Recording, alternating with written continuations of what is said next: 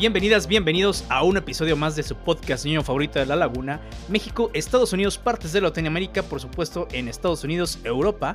Nos escuchan en África, Oceanía y sobre todo en Poniente, en Westeros.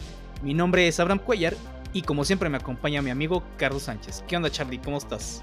Hola, hola, ¿qué tal Abraham? ¿Qué tal amigos y amigas de Nerdify? Bienvenidos a una nueva edición de su podcast de cultura geek y cultura general vamos a hablar de lo que viene siendo un proyecto que ha estado muy interesante y que pues meramente se convirtió en la novela de los domingos.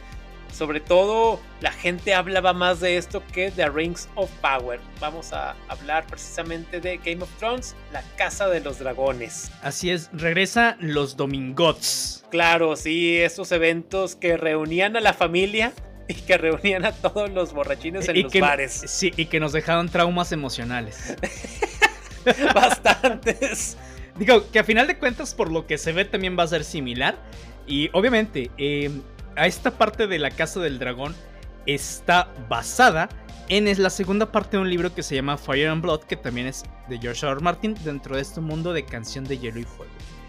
A final de cuentas, este libro se publicó en 2018, pero anterior a esto había un relato que se llamaba The Princess and the Queen, que fue publicado en la antología Dangerous Woman, que fue editada por George R. R. Martin y Garner Dosais en 2013. Pero, aparte, todo esto viene porque ah, los libros de Canción de Hielo y Fuego tienen un lore impresionante y obviamente una construcción del mundo bastante, eh, pues, grande y las historias que vemos aquí en La Casa del Dragón, que salieron después en esta compilación que les dijimos, en esta antología, y que salió después en Fire and Blood, pues ya teníamos vistos de ellas aquí mismo en los libros de Fire and Blood. ¿Hay alguna que otra referencia a, a esta historia dentro del show de Game of Thrones? Pero pues bueno, aquí ya estamos viendo más. Una de las cosas que mm, le daba un poquito de miedo a la gente es que cuando se anuncia esto, la empieza en general de yo no quiero ver nada de Game of Thrones porque me decepcionaron con ese final. La, última, temporada fue un asco. Eh, y pues obviamente todo el mundo estaba como que ahí un poquito receloso, ¿no? La diferencia es que Fire and Blood es un libro y toda esta historia ya está terminada, ¿no? George R. Martin la terminó, no es como esta historia de Canción de Hielo y Fuego que todavía ni siquiera, bueno, ya vamos un poquito más de la mitad, pero tampoco se ha terminado. Y al final de cuentas aquí, este George R. Martin sí tiene como que un veto sobre las cosas que pueden y, no pueden pasar, cosa que no tenía en la de Game of Thrones, que al final de cuentas ya los productores, este David Weiss y Dan Benioff, pues sí se le pasaron por el arco de triunfo varias cosas, a pesar de que Martin les había dicho cómo se tenía que terminar Digo, no, no sabemos todavía si se va a terminar así como en Game of Thrones o no se va a terminar así. Pero pues bueno, ah, yo creo que sí nos ha callado la boca. Eh, digo, yo no tenía recelo por lo mismo. Pero creo que hay mucha gente que sí le, eh, le cayó la boca el hecho de cómo está esta temporada de La Casa del Dragón.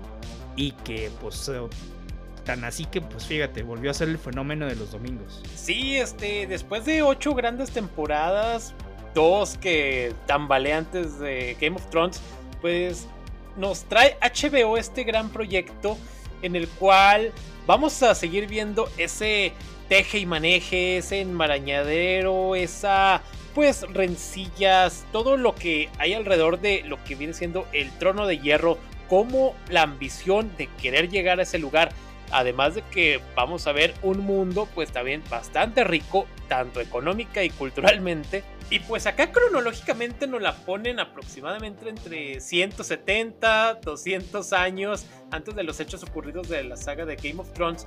En lo cual vamos a ver que la época de los Targaryen está en su punto más rico y que meramente algo que ayuda bastante es tener dragones que te ayudan a dominar, sobre todo también que inspiran temor hacia las otras casas y que es, pues, como lo dicen, o sea, el fuego domina y meramente se ve. Tener estas grandes bestias es enorme y que sobre todo que en esta nueva temporada, en esta primera temporada de, House of Dragons, vamos a ver pues más CGI gracias a que pues hay más presupuesto, que HBO le va a meter más dinero, porque a diferencia de Game of Thrones los veíamos pero así como que no tanto, ni así como los este, gigantes de hielo, los estos habitantes de, del hielo, eh, pues que eran CGI.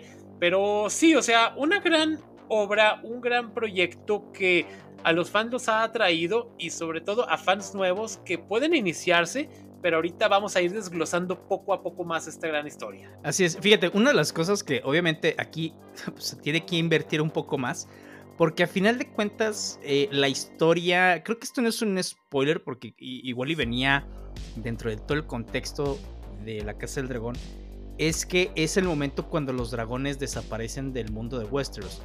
Pero la diferencia es que aquí hay un vergo de dragones más que en Juego de Tronos. En Juego de Tronos teníamos tres. Aquí tenemos, vamos a tener alrededor de unos 14, 13 dragones. Entonces, pues sí, tiene que haber presupuesto, pues precisamente para hacer CGI, ¿no?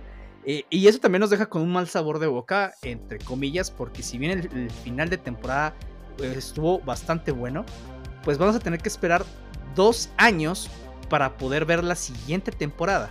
Entonces, sí va a estar un poquito, sobre todo porque te, enamoras de los personajes. Eh, están tan bien construidos y a pesar de los saltos de tiempo que hacen y que de repente te sacan de onda, pero están tan bien construidos, están tan bien actuados, e incluso los propios actores y actrices los entienden tan bien que tiene sentimientos con todos. Aquí no hay tintas medias, o los amas o los odias eh, te digo, los memes con los que platicábamos sobre todo. Ya estoy listo, lista para defender cualquier crimen de guerra que pueda cometer Demon Targaryen y, ahora la misma Renera, ¿no? Entonces, digo, a final de cuentas, pues se, volvieron tan eh, buenos estos actores y actrices en sus papeles, eh, te hacen sentir ciertas cosas en los personajes que no te dejan indiferente a cualquier cosa. Y sí, si aquí vemos un pues bueno, elementos más fantásticos que los de Game of Thrones. Aquí sigue siendo, igual que en Game of Thrones, lo principal, la intriga y la política. Básicamente, pues sí, la novela de los domingos, pero pues es que se pone muy buena. No, bastante. Como dices, los actores, que es un cast tremendo, es un cast muy largo que vamos viendo en estos 10 este, episodios.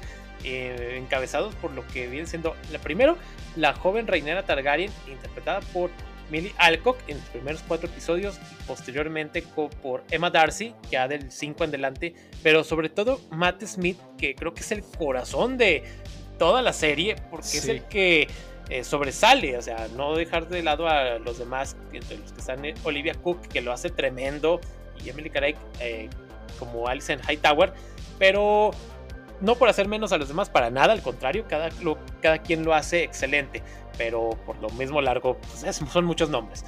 A fin de cuentas, cada uno, como dices, entendieron perfectamente su papel.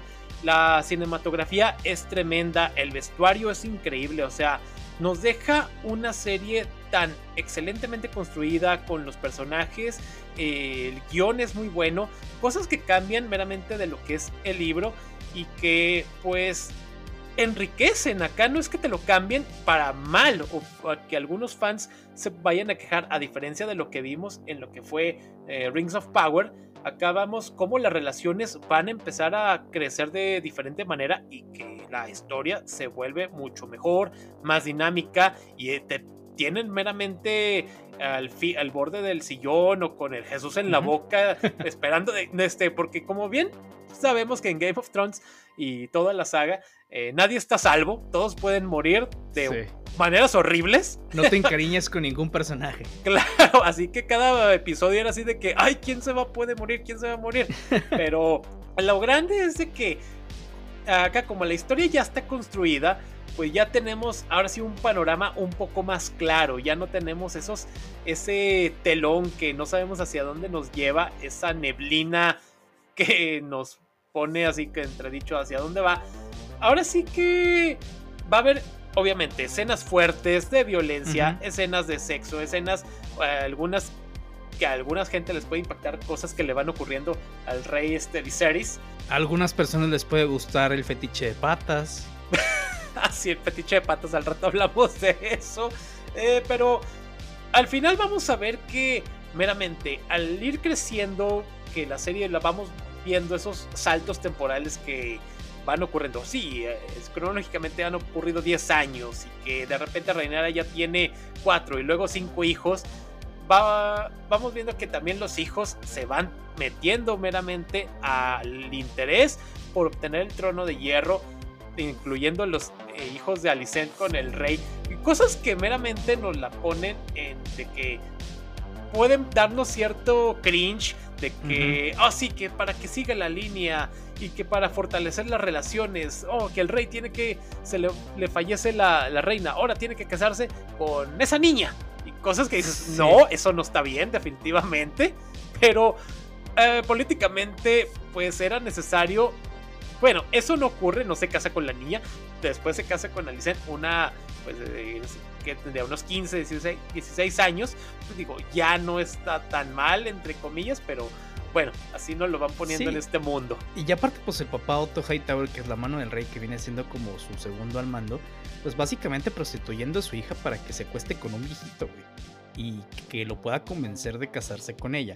Eh, lo que comentabas, por ejemplo, eh, dentro de los, los, cambios que hace la serie con el material de origen, que es, por ejemplo, el libro y algunos otros relatos, es que Rhaenyra y Alicent en la serie son amigas ellas no eran amigas en ninguna parte del libro, se conocían porque pues, obviamente estaban en la corte, pero no era parte de, ¿no? Este, y eso pues aquí eh, lo que hace es pues darle más saborcito a esto, darnos más carnita para empezar a, ya sea apoyar a una parte o apoyar a la otra, de es que ella está bien, es que ella está mal, entonces a final de cuentas, pues es lo que nos está dando la serie. O sea, sí nos está dando más chisme, ¿no?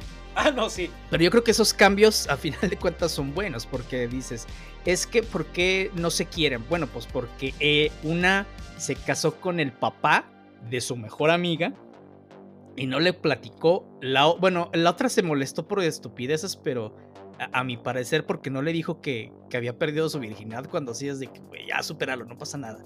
Así es. Este, digo, aún así para esos tiempos es de que, bueno, pues es muy su O sea, no, no, no por eso te vas a enemistar, güey, si me explico. Entonces es como de... Bueno, pero ah, el chiste de aquí es que también, por ejemplo, le cambian las cosas y la forma de cómo justificar estos cambios vienen incluso desde el material de origen. Porque esta perspectiva de, que nos cuentan de, en el de Fire and Blood es que un archimaestre lo cuenta obviamente con los datos que tiene disponible y sobre todo sus comentarios subjetivos eh, sobre los acontecimientos que para él habían pasado hace muchísimos años pues entonces nos dan eh, un narrador eh, nada fidedigno. Y en eso me refiero es que no sabe todo lo que pasó alrededor, ni cómo pensaba la gente, y no obviamente no lo ve como nosotros en el momento. No, a este se lo contaron, eh, cada, obviamente él eligió su propio bando y pues escribe alabando a ese bando y desacreditando al otro bando. Entonces, pues aquí lo que nos da la serie son temas más grises, que es a lo que estamos más acostumbrados. Por ejemplo, sí, sí podemos ver gente que es más más culé que la otra. Pero pues al final de cuentas esto es lo padre, ¿no? O sea, que nos dan esos cambios. Otro, eh, por ejemplo, fue eh, la muerte de Lenor Velaryon o lo que se, eh, y se hizo pasar como muerte. En el libro te cuentan que la gente dice que lo mató, lo mandó matar este Daemon Targaryen y se acabó, ¿no? Acá la diferencia es que vemos, entre comillas, el complot cómo se va dando y que a final de cuentas Leonor pues lo que hace es tomar esa salida pues para irse a vivir su vida. Eh, obviamente no te lo cuentan en el libro porque en el libro te lo están contando desde la perspectiva de una persona que por obvias razones no iba a conocer esa situación, no iba a conocer esos acontecimientos porque aquí nada más eran cuatro personas involucradas los que lo conocieron. Así es, como dices, o sea, la historia va dependiendo de quién te la cuente, de qué lado está, de qué bando y cómo tenemos los libros, digamos, oficiales que te ponen la historia para, pues, que crezca el sentido patriótico entre los niños y después ya si te metes a historia con un poco más de profundidad te das cuenta, pues como todo, o sea, no son ni buenos ni malos, simplemente son personas que buscaban algunos objetivos que los obtienen a veces de maneras por efecto de rebote, pero acá también como dices, o sea, es la perspectiva de una persona esta historia y que ya contada de una manera un poco más general, tenemos contextos más concretos, algo más directo, ajá, y que pues la historia va a crecer y que gracias a todo lo que viene siendo las grandes interpretaciones de todo lo que es el cast, vemos de que pues las casas están buscando pues esas alianzas entre matrimonios, entre esto, que Targaryen Velaryon, etcétera, y que pues ahora sí que la ambición es la que gana, todos quieren el poder, porque a fin de cuentas es una época con bastantes recursos y se nota bastante a diferencia de lo que viene siendo en la época ya conocida de Game of Thrones, donde sí hay un poco más de escasez y obviamente los excesos que tienen las casas reinantes pues siempre van a estar allí. Sí, que fue algo, algo que me gustó, eh, ese, ese guiño a la opulencia que se vivía en ese momento en el reino. Eh, lo vemos desde cómo está la sala del trono, desde la cantidad de guardias, desde los banquetes, las justas. Eh, se, se, ve que aquí es el momento cúspide de los Targaryen. A partir de aquí es cuando todo empieza en decadencia. Y ya cuando llegamos al reinado de Robert es que pues ya el reino hasta estaba endeudado. Y pues ya estaba todo el, chorizo. Entonces el que nos muestren a los Targaryen en la cúspide de su poder, pues está muy chido. Claro, como en todas las partes, pues siempre hay eh, vaivenes, ¿no?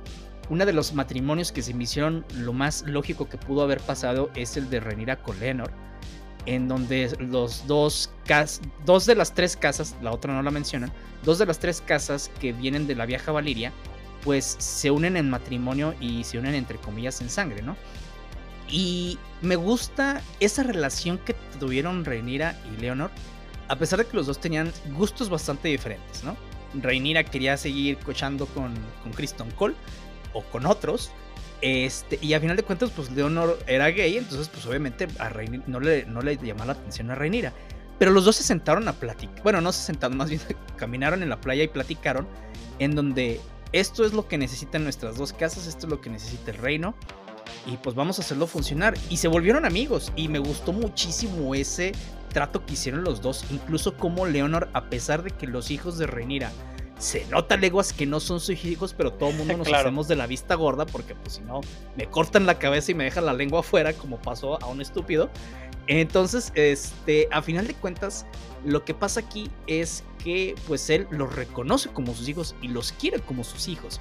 Pero pues él siente que no es feliz viviendo esa vida y Rainira lo entiende, ¿no? Y a final de cuentas pues es como pasan estos sucesos y que pues bueno, Leonor se puede ir. Y, fíjate, hablando precisamente de esto que pasó con hermano de Corlys, cuando le va y le dice básicamente enfrente de todas las cortes y del rey que eh, los hijos de Rhaenyra son unos bastardos. Fíjate que una de las cosas es que Viserys pues era un... Te lo mencionan siempre como un rey que fue un inútil. Aquí se ve que tiene precisamente sus matices. Que era un rey que quería que las cosas estuvieran en paz, pacíficas. De hecho, a él se, él se había educado no para ser rey, sino pues para vivir su vida aparte. Las situaciones lo llevaron a que fuera rey. Eh, situaciones machistas, porque pues sí, ese es parte del contexto precisamente de la historia. Y pues él lo que único que quería es vivir su vida, quería, no quería problemas, que las cosas estuvieran en paz. Obviamente hay decisiones que tomaba basado en eso que no siempre tal vez eran las correctas o que se tardaba un poquito más en tomarlas. Pero a final de cuentas, lo que se vio en ese último, en ese último capítulo donde sale Viserys es que eh, él sobre todo amaba a su hija y que la iba a defender no importaba si se estaba muriendo y pudriendo literalmente y que de su enfermedad se, casi se arrastra hasta el trono para poder defenderla, para poder defender su linaje, para poder defender a sus nietos y apoyar a su hija enfrente de toda la corte. Entonces, esa escena fue muy poderosa, sobre todo cuando Damon le ayuda a subir al trono y le da su corona, que fue una... Fue improvisado, porque sí se le cogió la corona de verdad. Y eh, Matt Smith la recogió y se la dio junto con las palabras que leo y se quedó. Entonces, esa escena es demasiado poderosa y te hace ver que todos los personajes tienen su propia alma, que si en un principio te valían, de repente o los odias o los amas, güey. Y, te va haciendo cambiar tu... Eh, lo que piensas sobre los personajes porque esa es como que lo que nos está dando. No nos está dando personas buenas y malas. Nos está dando personas que van evolucionando con el tiempo y con las situaciones. Exactamente, eso creo que es lo que le da un gran valor a esta serie, que los personajes no son ni buenos ni malos, simplemente son personas tal cual, con ambiciones, con temores, con lo que tú quieras. Menos Kristen Cole, tú sí chinga tu madre. Pero sobre todo volviendo a lo que es Matt Smith, él es tremendo y wow, excelente actor. Eh, así como vamos viendo el resto también, lo que son los hijos, que va, va viendo ahí pues vaivenes en que también con eso de que sí, ustedes son bastardos, no les decimos porque nos hacemos güeyes, sobre todo lo que es Amon, quien después pierde un ojo pues, en una pelea que les, prácticamente lo, lo, dejan tuerto y que esto va a tener repercusiones obviamente entre las familias, la misma Alicent que quiere sacarle el ojo a, a quien se lo sacó. Pero bueno, las familias eh, tienen sus rencillas. A futuro va a haber, esto va a crecer porque todos quieren lo que es el mismo trono, o sea, quieren el poder.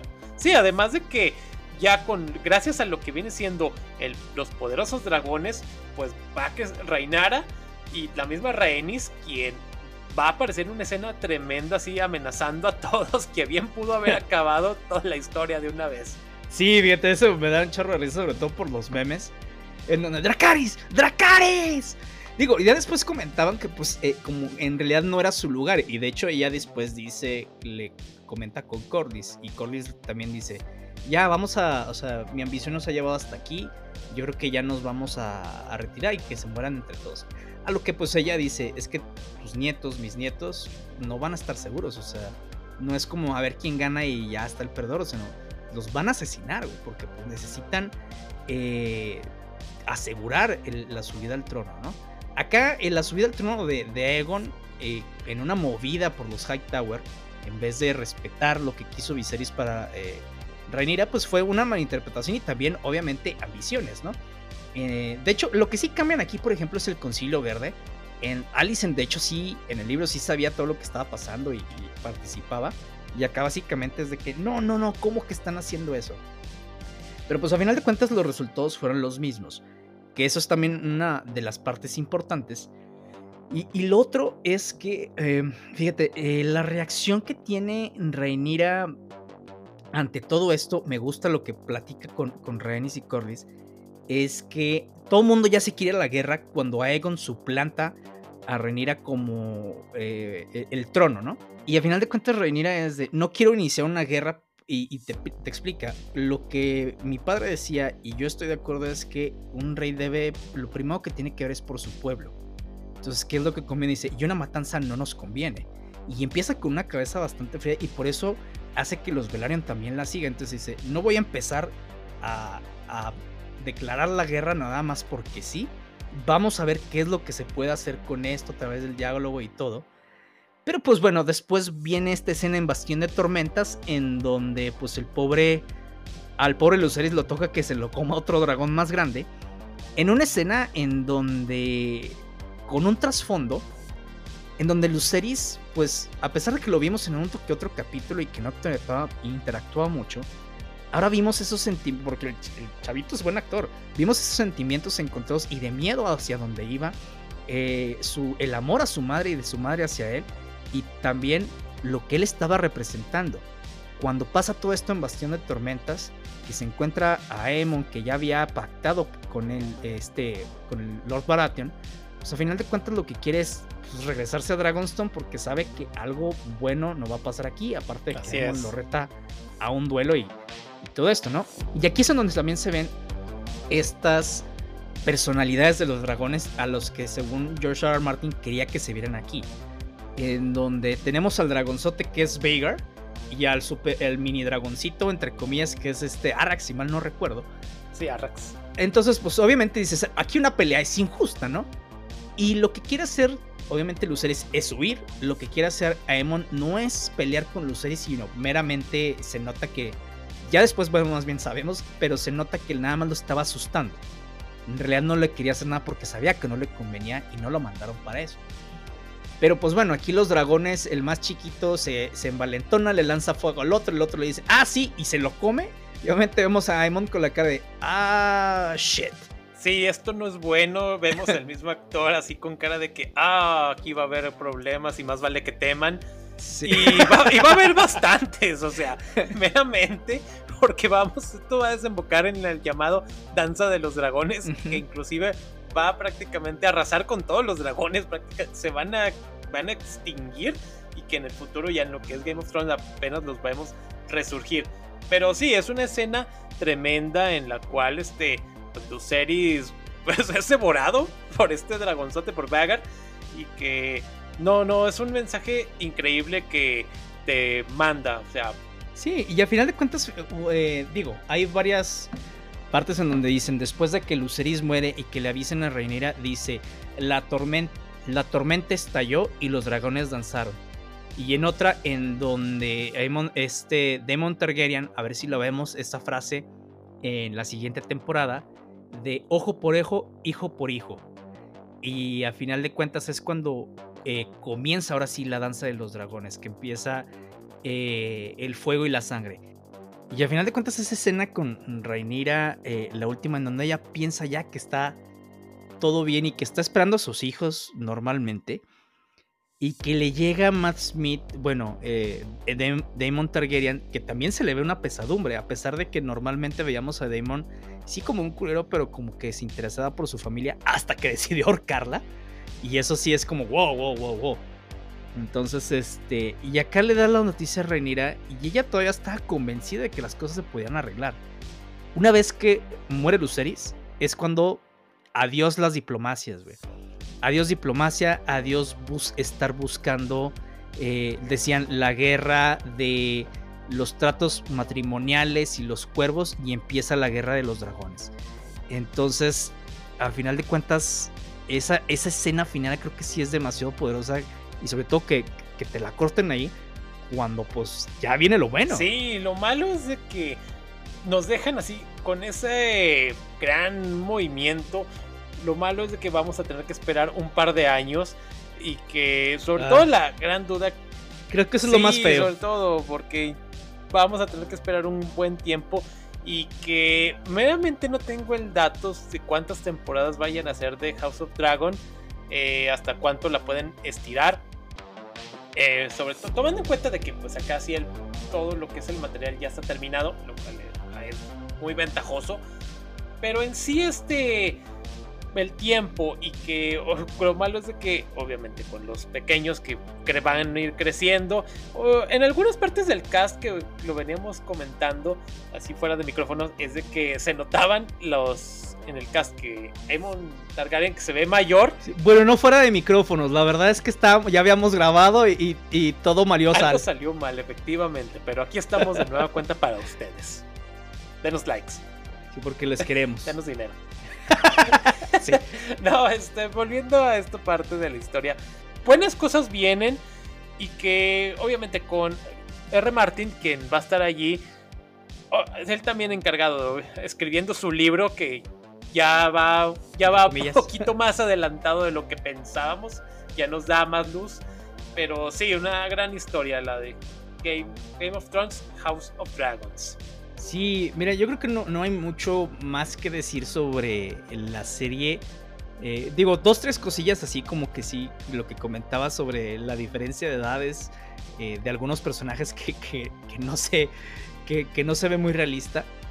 Eh, pero es que en realidad no hay mucho que criticarle a la serie, es que está muy bien construida y esto es lo que puedes hacer con más o menos unas 300 páginas de material o sea, tienen. Eh, si quieres un poquito más que los apéndices del Señor de los Anillos. Pero con esas poquitas páginas de material, ve la serie que están haciendo y produciendo, güey. Nada que ver con eh, la de Rings of Power. Nada que ver con la Rueda del Tiempo, que tienen 14 volúmenes de los cuales agarrar cartas y entrevistas. Entonces, sí eh, se ve que aquí se quieren hacer las cosas bien y se hacen bien.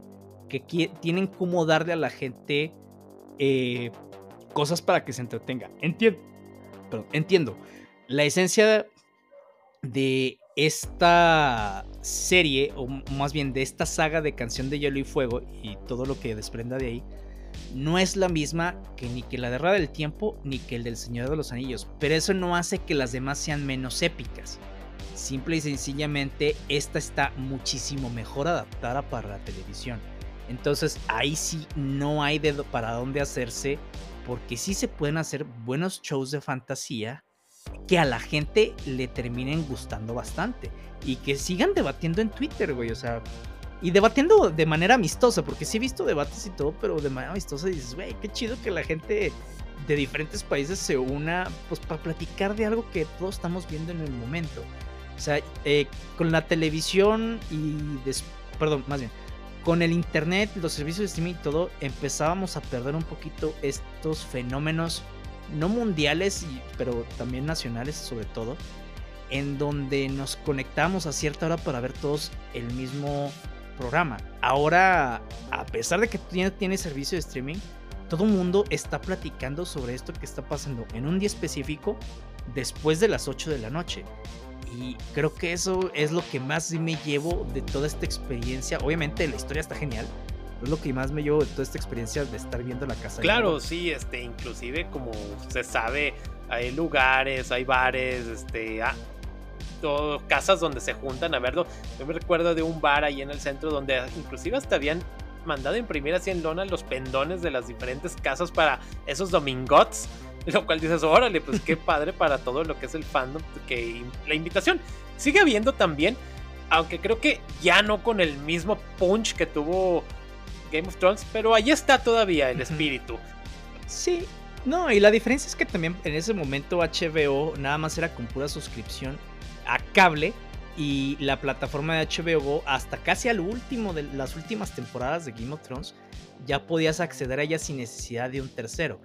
HBO Max puedes acceder a ella con, tu propia tarjeta de crédito, aunque sea nada más en modalidad gratuita. Entonces, eso ayuda que un poquito más de gente tenga más acceso a esto.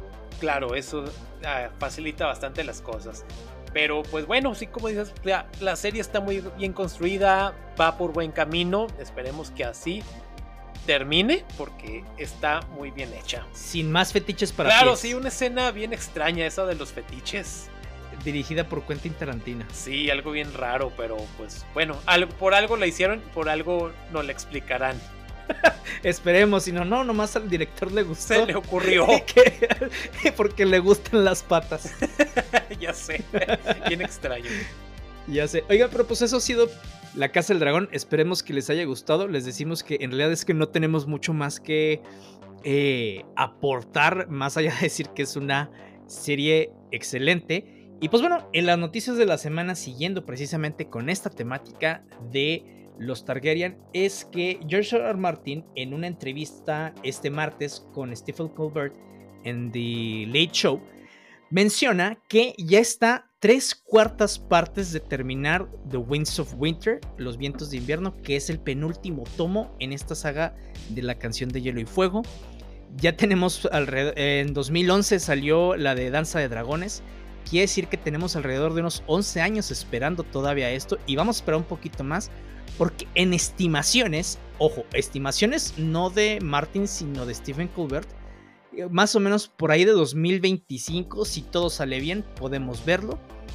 La diferencia es que muchos fans eh, sí le tiran hate a Martin por buenas y no tan buenas razones, porque sí se tarda demasiado y está haciendo de repente otros proyectos. Pues obviamente los fans se sienten desplazados. Pues insultados. Exactamente, digo, porque no quiere decir que el cuate no necesite su tiempo para hacer su historia, que estamos de acuerdo.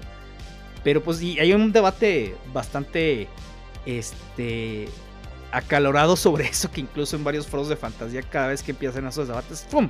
moderadores a bloquear comentarios. Así es. Porque se pone, de repente es una guerra campal ahí. Pero a final de cuentas, este, aparte de eso, algo que decía Martin que me dio risa, pero sí es cierto, desde una vez que termine esto y que sale el libro, se aseguro que en una semana, a más tardar, va a llegar una persona y va a decir, ok, la primera, es decir, ok, ¿dónde está Un sueño de primavera? Que es el último libro. Y pues sí, todavía falta bastantito para saber cómo se va a acabar. Hay quienes ya se dan por vencidos y dices, y dicen, yo ya sé que esto no va a terminar jamás. Otros que todavía tienen esperanza y pues unos incrédulos de hasta no ver, no creer, pero pues a ver. Así es, ¿cómo no sigue el ejemplo de Stephen King? Que escribe, escribe y escribe. escribe dormido. Sí, 10 páginas por día, así como Brandon Sanderson que se estresa y escribe 5 libros. Nomás en pandemia. Ándale, ya sé. Pero bueno, eh, siguiendo con las noticias, grandes noticias para lo que es el universo de DC, ya que empezando... Ganamos.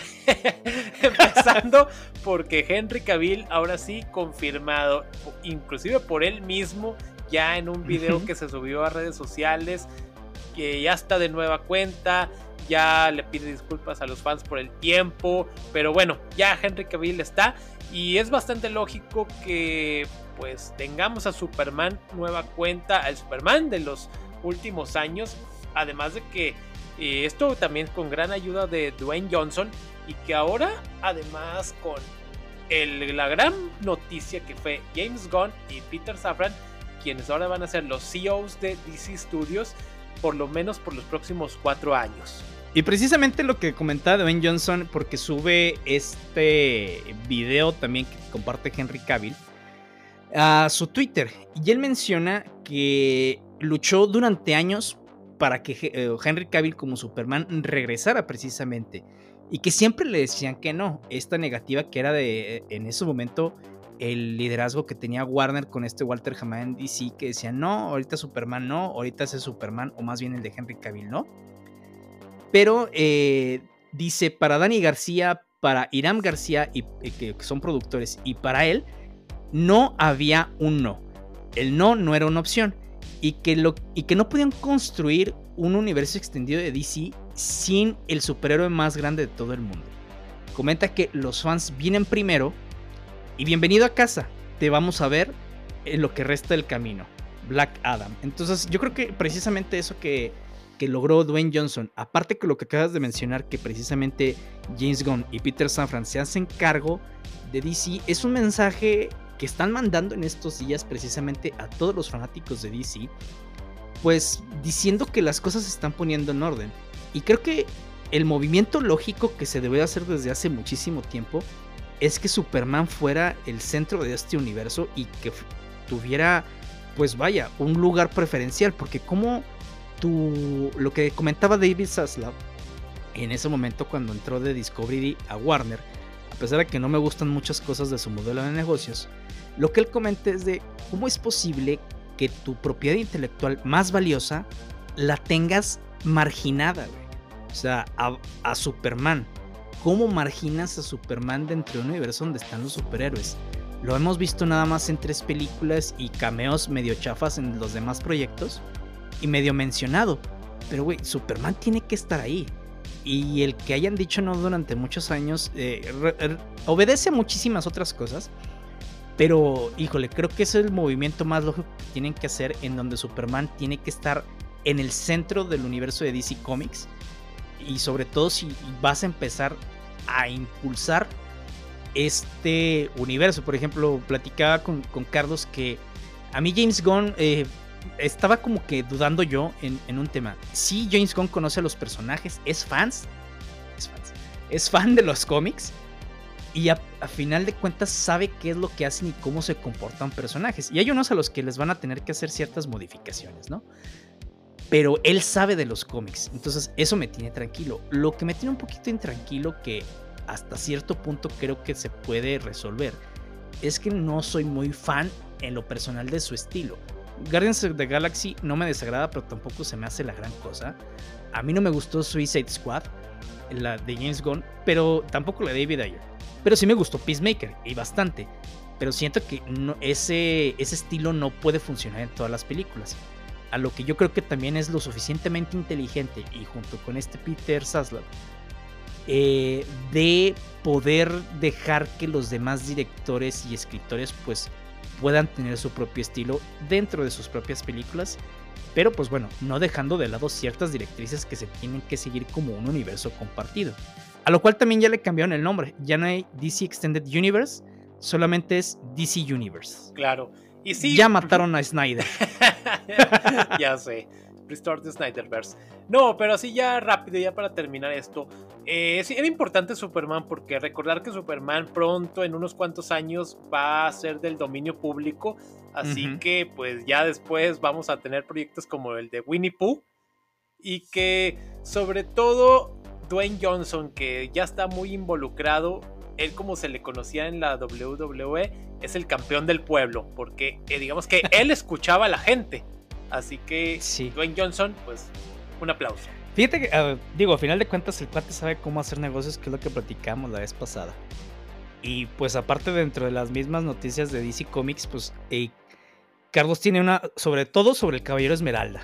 O los Caballeros Esmeralda. Los Caballeros Esmeralda, sí, porque eh, estos portales, sobre todo el que es Hollywood Reporter, nos anunció de que el proyecto de Linterna Verde, este personaje que ha sufrido para tenerlo en pantalla, ya sea como serie o película, lo que es el showrunner Seth, Seth Graham Smith, dejó su puesto por diferencias creativas. Ya a pesar de que ya había 8 episodios escritos para la primera temporada. Y esto viene porque se le quiere dar un impulso a Jon Stewart que originalmente se planeaba que el proyecto fuera más, digamos, este, movido por lo que es Gay Garner y Alan Scott, dos de los primeros linternas verdes, pero que eh, según pues no, no son precisamente las mejores opciones para iniciar como linternas verdes. Así que John Stewart, quien lo conocemos más, lo, es muy popular sobre todo por lo que es la serie animada de Liga de la Justicia y Liga de la Justicia Ilimitada de los 2000. Así que pues John Stewart tiene con todo en un futuro. Mira, eh, y es lo que comentábamos hace un ratito, creo que son esas, esos temas que está la nueva dirección de DC tratando de arreglar porque a mí no se me hacía nada lógico que estuviera, si quieres lanzar una franquicia sobre todo empujando los cuerpos de linternas verdes, que estuvieran Alan Scott y Guy Garner. Alan Scott sí es el primer linterna verde, pero no tenía absolutamente nada que ver con el cuerpo de linternas verdes. Guy Gardner es el segundo. No quiere decir que no sea un buen personaje. Ah, pero si lo pones al lado de un Hal Jordan, que hubiera sido para mí eh, la mejor opción porque pues bueno eh, es el primer linterna verde dentro de este universo de los cuerpos de linternas verdes el mejor y el que tiene el, el, que hace muchísimas más cosas obviamente es mi preferido pero ese era un movimiento lógico el segundo movimiento lógico que es el que hicieron es precisamente el de Jon Stewart la gente lo conoce, eh, es un personaje que también tiene eh, su, propio bagaje. Entonces, a final de cuentas, creo que fue la opción lógica que debieron de haber hecho desde un inicio. Si hubieran dicho, vamos a iniciar este nuevo universo de linternas verdes con Hal Jordan, a mí me hubiera encantado, pero si hubieran dicho ah, desde un inicio, Jon Stewart es lo más lógico posible. Platicaba con Carlos que o lo otro que se me hacía que podía haber funcionado de ciertas maneras es este Carl Reiner. Si dentro del contexto ponías todos los hechos que habían sucedido durante la saga de Emerald Twilight, donde este Hal Jordan, pues se convierte en Parallax, que por cierto pueden escuchar un episodio sobre Hal Jordan, el ascenso y la caída, y que a final de cuentas destruye a todos los linternas verdes, y Carl Reiner es el único que queda, y que eh, aprenda a utilizar el anillo, creo que hubiera sido también bastante bueno, porque ya tienes un trasfondo que pudiste haber contado en unos 10, 15 minutos y a partir de ahí construir a Carl Reiner, ¿no? Así es. Entonces, eh, te digo, eh, creo que esto lo que está haciendo DC es enviarle ese mensaje a los fans de estamos recomponiendo las cosas, estamos haciendo lo que pues tiene sentido dentro de una lógica tanto comercial como con los fans, güey. Porque si tú le preguntas a un fan, oye, ¿qué prefieres? ¿Una serie con Alan Scott y Guy Garner? ¿O una con Jon Stewart? Pues decir, pues, pues, con Jon Stewart, güey. Los otros cabrones que. No quiere decir que no son buenos personajes, pero no tiene sentido, no tiene lógica comercial tampoco. Claro. Sí, es, y esto también aunado a estos proyectos de que vienen, sobre todo el que ves la secuela de The Batman, que en un momento va a llegar tarde porque se va a extender hasta 2025 debido a que todavía no hay guion y que todavía oficialmente no se le había dado luz verde hasta hace poco, así que mucho menos hay fechas de inicio de grabaciones. Pero previo a esto van a estar lo que son las series de El Pingüino con Colin Farrell ah, y la de Arkham Asylum, la cual ya tiene showrunner, quien viene siendo Antonio Campos, quien dirigió la película de 2020 El Diablo a todas horas, en la cual también estuvieron involucrados el mismo Robert Pattinson, Tom Holland y Sebastian Stan, estos pues grandes actores que ya hemos visto como personajes de los cómics. Así que pues de Batman también ya se le ven luces, ya pronto tendremos sobre todo estos proyectos previos, estos spin-offs y que nos vayan dando más, como se ha dicho en los, los últimos días, que va a haber pues Clayface, el profesor Pig, no sé, el espantapájaros, grandes personajes que vamos a ver pronto en pantalla. Algunos debutando, otros en nuevas interpretaciones. Sí, eh, creo que es, esa parte de lo de, Batman, digo, entiendo que se tomen su tiempo, que todavía no hay guion que y que están construyendo eh, todo este universo de villanos, por así decirlo. Sí se me hace interesante, digo, el profesor Pig, lo único que yo tengo en contra de eso es que no tiene mucho que ver dentro de las primeras cosas. De hecho, ni siquiera es un villano directamente de Bruce Wayne, es más de Dick Grayson, pero bueno, e-, ese es como que ya un tema ñoño mío y no quiere decir que no lo quiera ver, pero pues va a ser interesante cómo, cómo lo meten acá. Claro. Eh, ya también, este, casi las últimas noticias, eh, recordar que salió hace unos días el tráiler de lo que viene siendo Ant-Man and the Wasp Quantum Mania. Lo que resalte de aquí es de que ya vemos una caracterización un poco más tipo cómic de lo que es Kang el Conquistador, interpretado por Jonathan Mayors. Y así que tendremos a Paul Rudd, Evangeline Lilly, a Catherine Newton, a Michelle Pfeiffer y al mismo Michael Douglas retomando sus papeles. Se agrega a Bill Murray. Y esta película que llegará hasta febrero del próximo año. Eh, se abre. La gran este, expectativa es sobre todo por Kang, por todo lo que vimos de lo que fue la serie de Loki capítulo del cual también está ahí disponible y todas esas ramificaciones que se han hecho del multiverso y sobre todo que algo que también decíamos es de que al hablar previamente de todos los que son los proyectos de DC, que ya tiene un futuro un poco más brillante, que ya se ve por lo menos luz, eh, Marvel va a tener que cambiar un poco su fórmula, o sea, ya no puede seguir con lo mismo porque se le va a ir por la borda todo.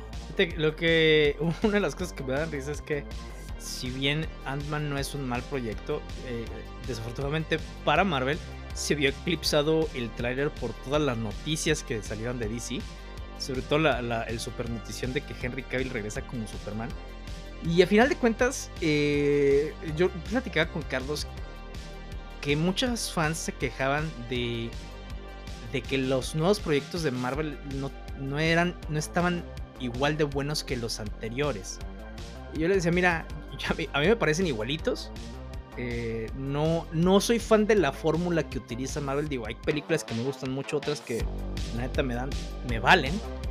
Y a final de cuentas, este, siento que ha sido lo mismo durante, desde el principio. La diferencia es que como ya no es tanta novedad, ya pasamos, digamos, un eh, punto en donde pues hay un quiebre totalmente con, de, las historias, pues obviamente la gente lo, empieza a notar un poquito más, ¿no? Pues pasó ese punto de inflexión, entonces pues dice, ah, es que ya no es lo mismo que antes, pero yo sigo viendo la misma calidad, sigo viendo este, el mismo estilo que está igualito en todas partes. Creo que la diferencia, entre comillas, que lo que esperaba la gente es que no se sabe hacia dónde va como eh, veíamos un poquito en las primeras películas de Marvel. Aquí ya dijeron cómo se llama la fase que eventualmente van a pelear contra, contra este Kang. Y pues bueno, a final de cuentas ya veremos qué pasa, pero yo sigo viendo la misma calidad. Ah, para mí no ha cambiado. No quiere decir que esté bien o está mal, simple y sencillamente mis gustos son, pues no van para allá pero pues yo no, no veo que haya bajado la calidad ni nada. Y el estilo sigue lo mismo, pero ciertamente como dice Carlos, si no le cambian ya un poquito las cosas, pues sí se van a enfrentar a, un desinterés de la gente. Sí, sobre todo hacia dónde quieren ir. Vamos a hablarlo de Secret Wars, Los Cuatro Fantásticos, pronto X-Men, pero bueno. Algún día. X-Men 3054. Así es. Eh, y ya casi para finalizar, a todos los que les gustan las películas de el llamado Conjuro Verso, pues también vamos a tener lo que es de nueva cuenta, lo que es Vera Farmiga y Patrick Wilson retomando sus roles como Lorraine y Ed Warren, estos como cazafantasmas, espiritistas y todo ese rollo. Proyecto que se está ya cocinando por Warner y New Line Cinema. Eh, películas que hay unas muy buenas, otras que dices, no están tan chidas, pero ya esta cuarta parte ya pronto tendrá luz. No sabemos cuándo, pero se espera que para 2024. Fíjate, a mí yo era muy fan de las primeras dos de, del conjuro. Cuando fui a ver la tercera, yo no estaba al corriente de que ni siquiera la había escrito ni la había dirigido James Wan. Entonces, pues yo dije, ah, pues es James Wan, a mi novia y a mí nos gustaba, digo, vamos a verla, ni siquiera tuve que ver el tráiler. Vamos, fuimos y ah, no, no, me gustó. Ya después de, ah, ok, pues con razón. Digo, James Wan era productor ejecutivo, cuando empiezan los créditos, digo, ah, pues quiere decir que tuvo input ahí. Pero no, nada que ver, o sea, la verdad es que a mí no me gustó la película, se me hizo igual que todos los demás spin-off. El que medio más salva para mí es el de la monja y a ratos. Pero sí, no sé, a ver si esta cuarta película espero que regrese James Wan. Porque la verdad es que sí me la, la una me fascina, la dos me gusta bastante, la tres, bácala. y las de Annabelle. Digo, todos voy a ir a verla porque a Caro le gustan, entonces pues. Claro. Y las de Annabelle son como que para terror para adolescentes. Sí, güey, yo creo que es de. Vamos a ver una película de terror cuando estás, no sé, 10, 9 años, güey, que quieres ver películas de terror. Y es así, ah, órale. Qué chido. Pero bueno. Sí. Entonces, amigos, amigas, ¿a ustedes qué les parece House of Dragon, la novela mejor que Corona de Lágrimas? Corona de Fuego. Oigan, y bueno, pues eso ha sido todo de nuestra parte. No se olviden que sacamos episodio nuevo todos los viernes, que nos pueden seguir en nuestras redes sociales en Facebook, Instagram y TikTok. Y recuerden, los sueños no nos hicieron reyes, los dragones lo hicieron.